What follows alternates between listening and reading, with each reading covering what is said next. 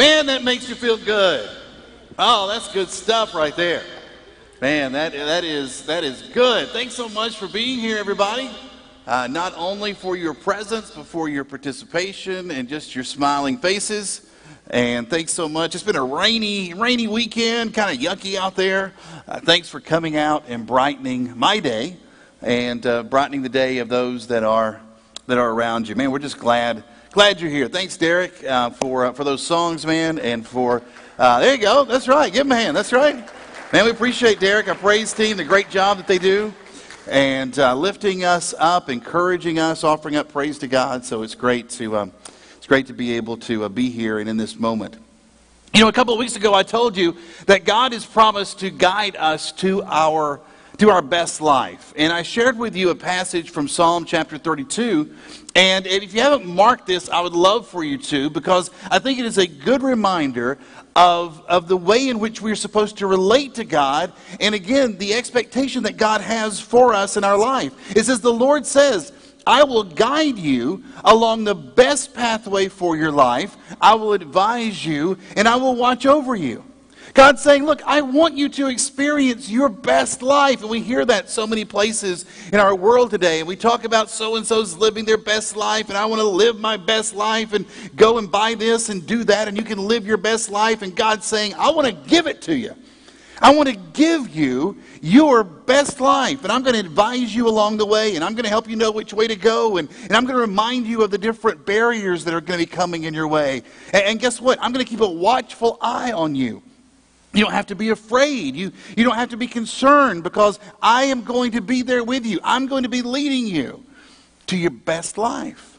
And if Scripture is to be believed, and, and I believe that it is, well, God created us and He designed us so, doesn't it make sense that God would know where your best life is found? I mean, that just seems kind of like common sense, right? That He would know where our best life would be. And that's the whole premise of this series that we're kind of walking through this fall. The fact that, you know what, we've tried everything else. We've tried so many other things to discover our best life. Why not give God an opportunity? I mean, why not give God an opportunity to show us where our life can be? And maybe you're sitting out here this morning or you're watching online and you're saying, you know what, I've been a Christian for, I don't know, 15, 20, 25. I've been a Christian for 40, 45 years. We need to understand something. I believe with God, there is always another level to go. No matter where it is that you are in your spiritual life, no matter where you look at when it comes to where you are right now, never look at God and say, God, I am satisfied with where I'm at. I'm, I'm, satisfied. I just think this is good. And I don't see how I can get any further. I've been walking with you a long time. I've been following you a long time. And God says, You ain't seen nothing yet. I mean, you ain't seen nothing. Wait till you see what I've got planned for you tomorrow, for next week, and for next year. God says, I know where your best life is. So open up your Bibles to Ephesians chapter 2. Ephesians chapter 2, it's in your New Testament. It's about midway through. I like to tell people to remember go eat popcorn Galatians, Ephesians, Philippians, Colossians. Now, I have no way to help you find Galatians. That's up to you. All right? So you find Galatians and then figure out where Ephesians is. Of course, it's all easy now. You pull out your phone, you know, you just hit a button and all of a sudden it all pops up. Whatever you need to do. Ephesians chapter 2. Unlike other letters that you find in your Bible written by the Apostle Paul that focus on errors or heresy, uh, this particular letter directs his readers to consider God's eternal purpose and grace for their life. Or, in short, Paul attempts to describe what life with God could and should look like. So, in chapter 2, he reminds the people that there was a time, for all intents and purposes, there was a time that they were dead. And here's what he tells them you were dead because of your disobedience and your many sins. All of us used to live that way, following the passionate desires and inclination of our sinful nature. I love how Paul doesn't pull any punches. He said, Look, I'm just going to be honest with you. There was a time when you were not living, that you, you thought you were. You thought you were enjoying life and you thought you were living life to the fullest, but truthfully, you were, well, you were dead because you were following your own individual cravings and desires. You see, he's saying that whatever the people wanted, they took, and whatever they thought, they did. They live for themselves, for their own pleasure, for their own sacrifice, for their own consumption. And Paul says that way of living, that lifestyle of no constraint and no boundary, he says that lifestyle it only ends up in a dead end. You thought you were living it up, but you were killing yourself. You were dead.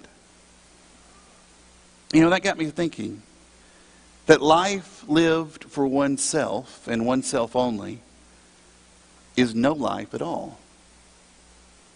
Now, I know that goes totally against what we're told on a daily basis. Because the world hasn't changed actually that much since Paul's day.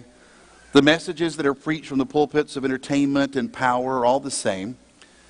Just go do what you want to do. I, mean, that, that's what our, our, teenagers are being told these days. That's what I was told when I, when I was younger. It's, it's, it's what I'm being told now. It's, it's what so many of you, it's the message that you have continued to hear. You do what you want to do, you take whatever it is that you want to take. Decide what is best for you, and then just do it, right? That's what life is. Don't worry about anyone else.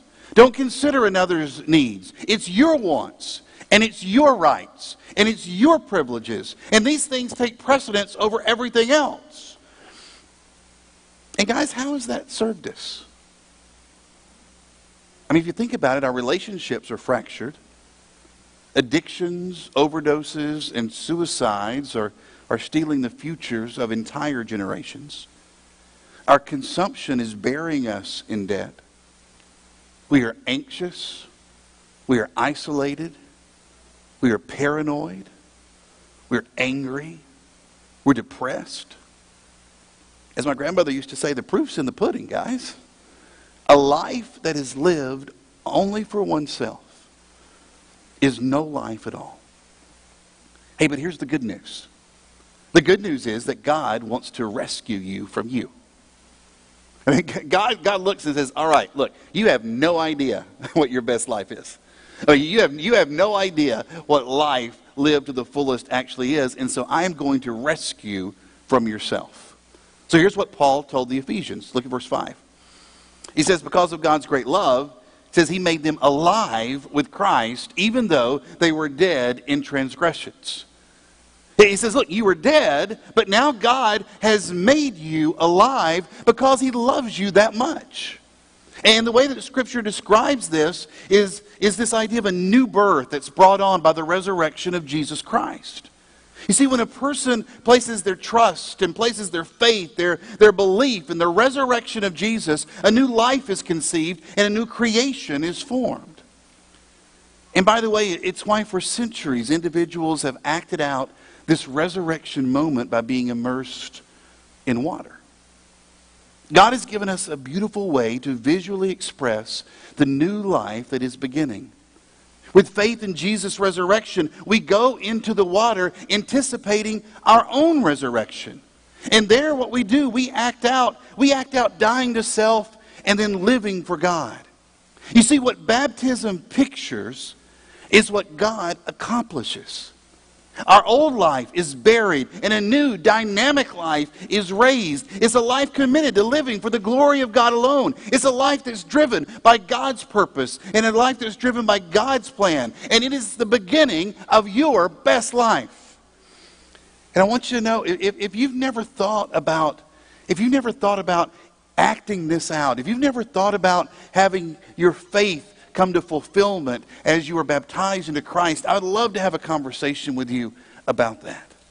And talk to you more about, about what, it, what that means and, and, and the importance of it. And, and the reason, even that, again, people have been doing this for centuries. It's not just some kind of act that you go through just, just because, man, it feels good and it looks good. And, man, I can get great pictures and back great grandma and grandpa.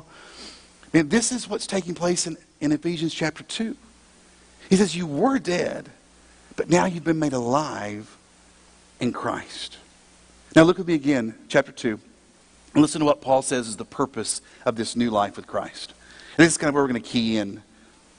Look at verse 10. Paul says, concerning this new life of ours, he, he says that we are God's creation. In some translations read, we are God's handiwork, or we are God's masterpiece. The word that Paul used was poema, and it sounds a lot like our English word poem, right? And here's what Paul is saying about this new life that our best life is a creative work of God. We are God's poem, we are God's music, we are God's specially crafted work of art. And the thing is, each one of us is unique. And we have specific passions and we have specific talents. And Paul says, look, we have been created for a very special purpose. He says that God created us anew in Christ Jesus so that we can do good things. You see, our new life, our best life, is designed by God to accomplish His good plans. So that means that we are given a new beginning so that we can serve God by being a blessing to others. And you thought that your life was all about yourself. I mean, you thought it was all, let me just do it. Let me just go out there and, and let me just have fun and, and let me just uh, experience all that life has to offer and, and let me just get that best life. And God says, you know what? Your best life, your best life is an others focused life. It's not self focused. It's what Peter talked about in, in his letter, 1 Peter chapter 4 and verse 10. Each one should use whatever gift he has received to serve others, faithfully administering God's grace in its various forms. You see, God has breathed new life into our dead existence so that we can be sharers of his good grace.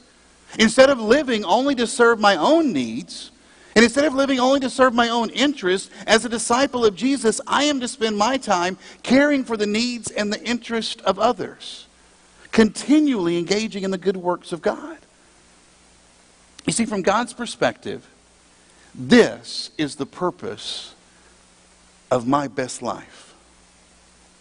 It's not to consume, but it's to give away. It's not to demand, but it's to repay.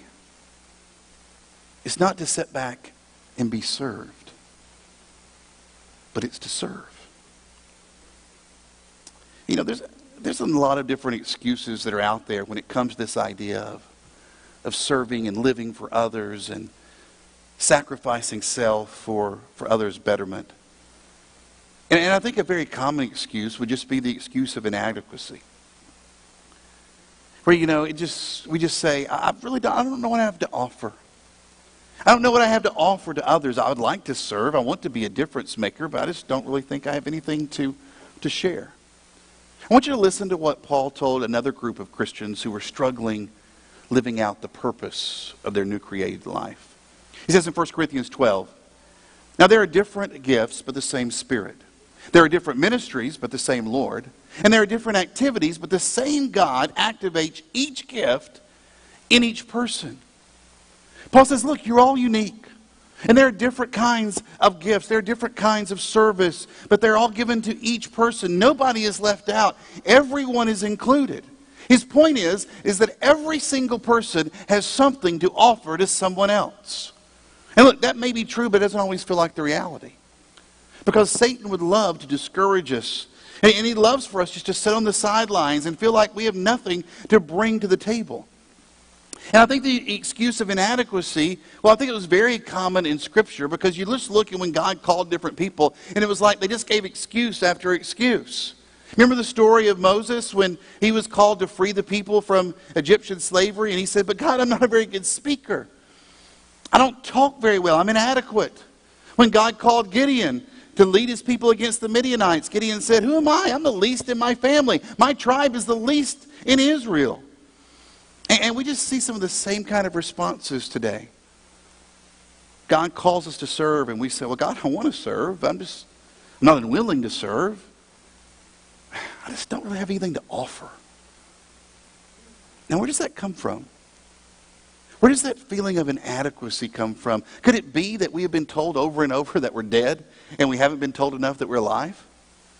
Could, could it be that we've been told that, that the sinfulness, where, where Paul says, Look, you are dead in your transgressions, that we've heard that over and over, and no one has said, You know what? If you are in Christ, you are a new creation. You're not dead anymore. And you have been gifted by God.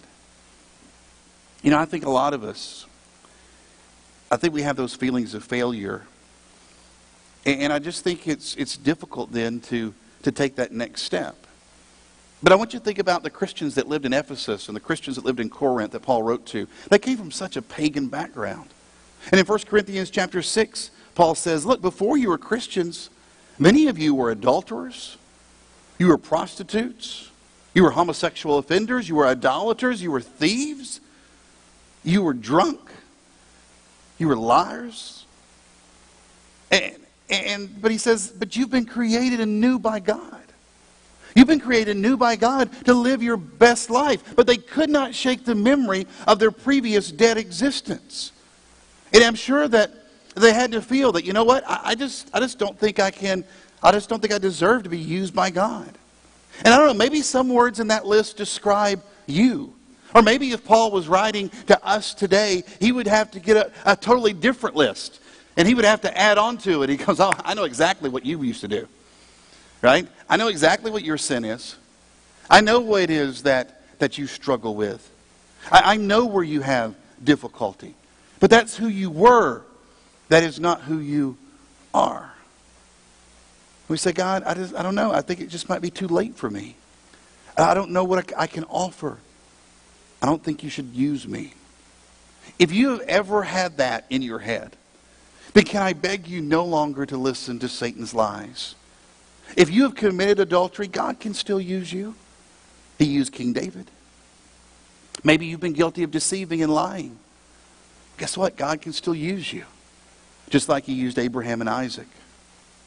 Even if you have been involved in blatant sexual immorality, God can still use you, just like He used Rahab.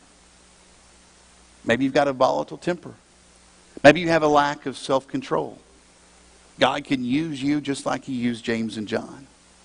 Maybe you've been inconsistent in your Christian faith. And man, you started off committed and you started off on fire and everything was great, but you know, over time, all of a sudden that fire began to go out and you just you just don't have that walk with the Lord that you used to have. You understand it's not too late that God can still use you. He used John Mark. I don't know, maybe maybe you were divorced, maybe you were living with someone that you were not married to. Do you know God can still use you? He used the woman at the well.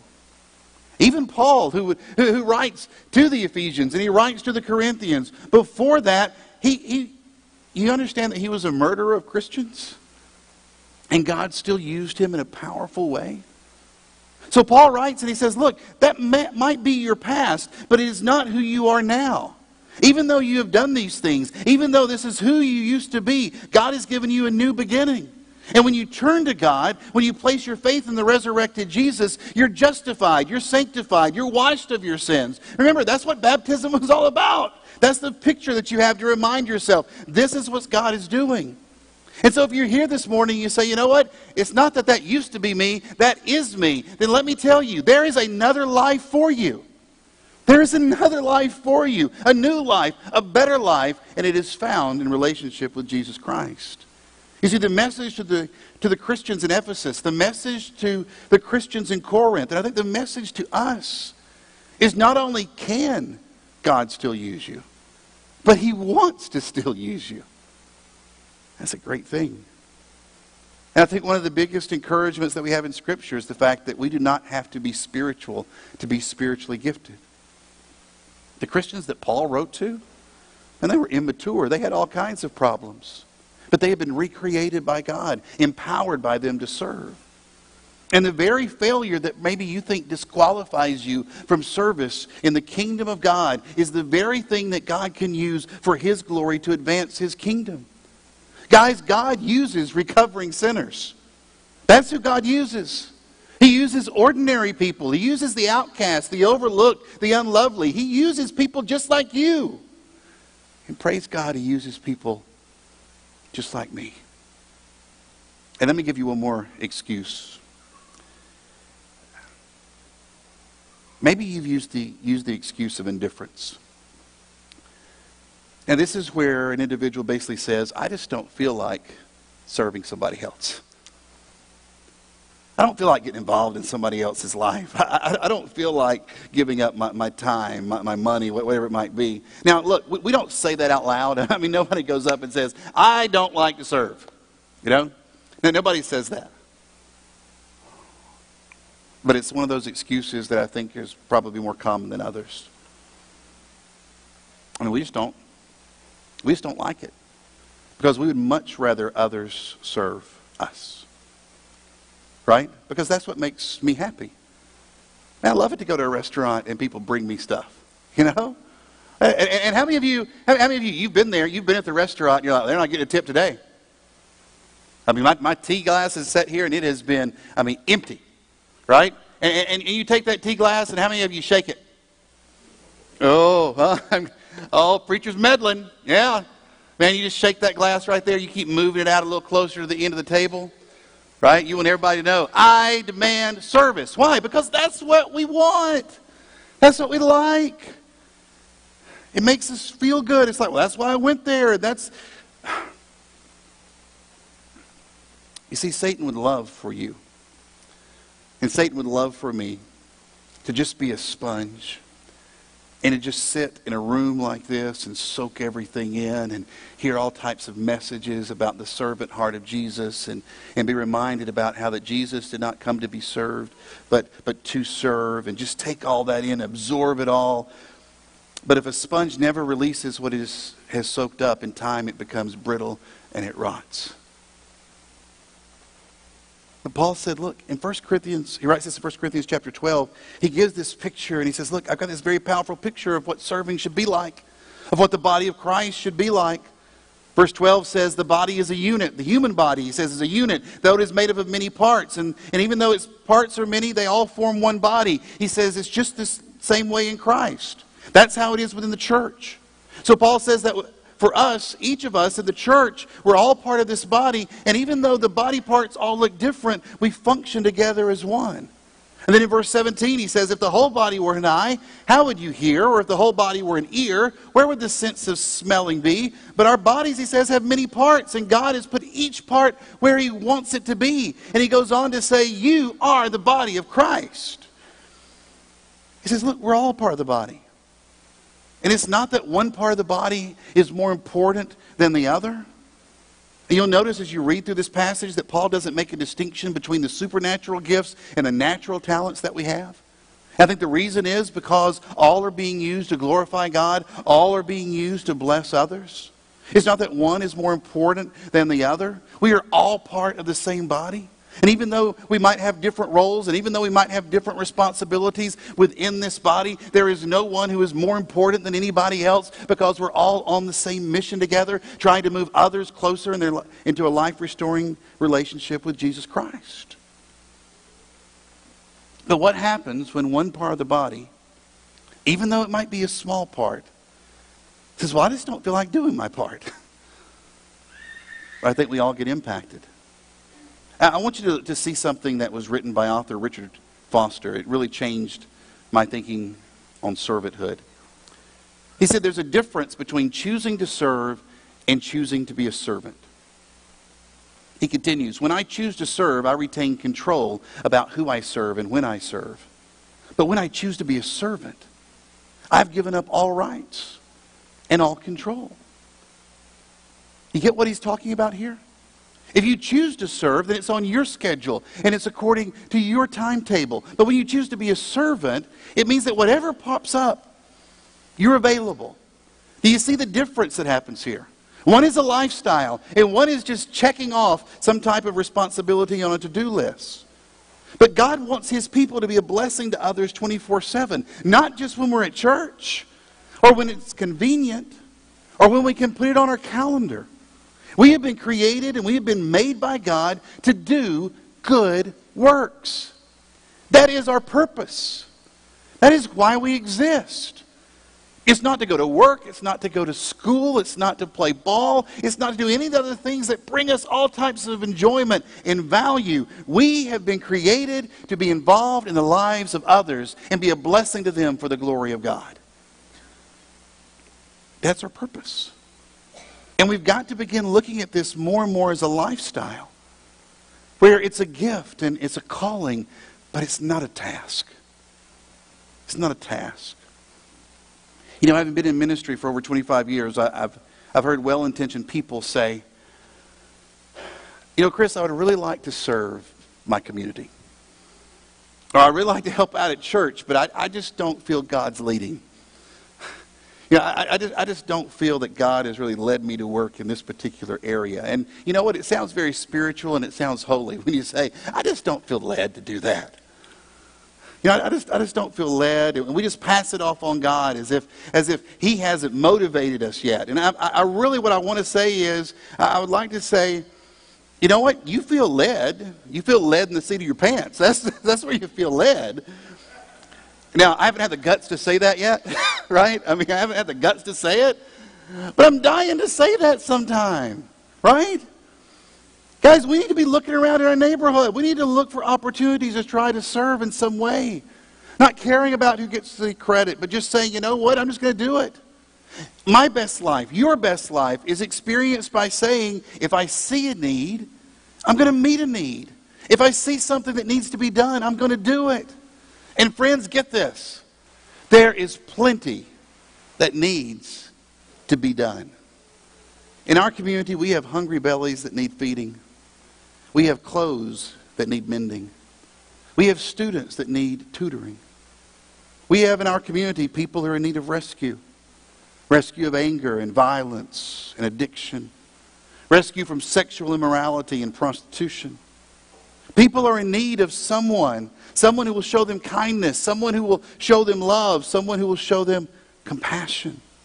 People are in need of someone, anyone, to announce the good news of Jesus Christ and his saving grace. People need to hear there is a best life available in Christ that is so much better than what's being offered out here in our society and world. And friends, here within our church, we have grass that needs mowing. We have ministries that need leading, missions that need planning. We have guests that need welcoming. We have children that need teaching. We have seniors who need visiting. Well, we need volunteers to help with our New Beginnings House and our transformation project. We need deliverers, volunteers to deliver snack packs. We need volunteers to, to welcome other to archery practice on Tuesdays. We need volunteers to assist with our Miss Beautiful pageant. You saw that table as you walked in this morning. In our community and in our church, there are plenty, or there's plenty of good that needs to be done. And the great news is, we have been created by God for this very moment. We've been created by God for this very purpose. We've been given a new beginning so that we can serve God by being a blessing to others. We have been created. We've been created by God to do good. Because our best life is an others focused life. Church, we are God's masterpiece. He has created us anew in Christ Jesus so that we can do the good things that He has planned. So let's start doing and let's start living our best life. Will you stand and give God praise?